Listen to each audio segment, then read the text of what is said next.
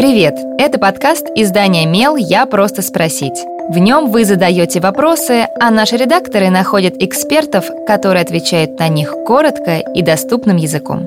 С вами Кристина Бедняк, продюсер и ведущая этого подкаста.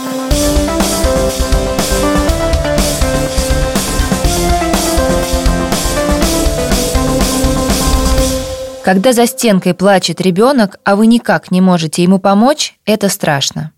Особенно, если вы понимаете, что родители его бьют. Алена Попова, автор инициативы «Семья без насилия», объясняет, как реагировать в такой ситуации и почему нельзя оставить все как есть.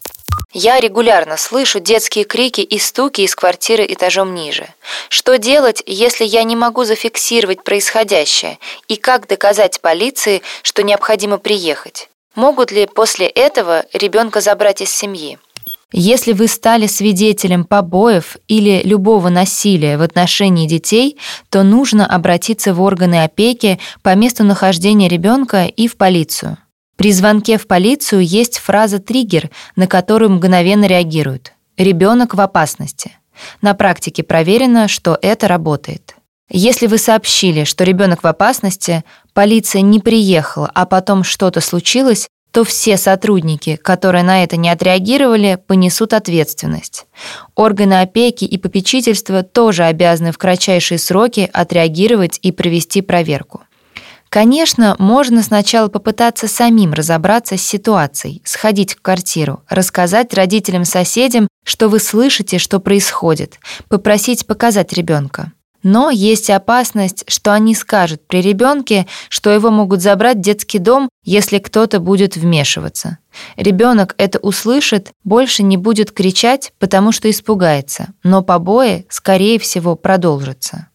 Вероятность того, что после проверки родители лишат родительских прав, большая, особенно если есть угроза жизни или здоровью ребенка, или если у родителей уже были судимости по некоторым статьям.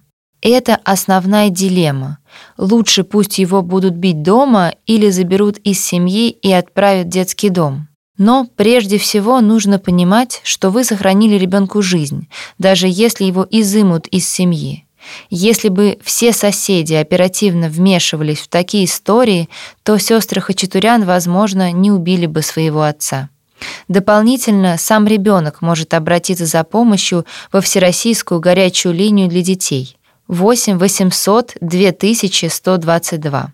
На нее можно позвонить с любого телефона. Задавайте свой вопрос Мелу, а редакция найдет того, кто сможет на него ответить. Пишите в наши соцсети или на почту feedback mail.fm. Мы не раскрываем имена, так что вопросы могут быть любыми. А еще ставьте нам оценки и оставляйте отзывы. Так больше людей узнают про наш подкаст.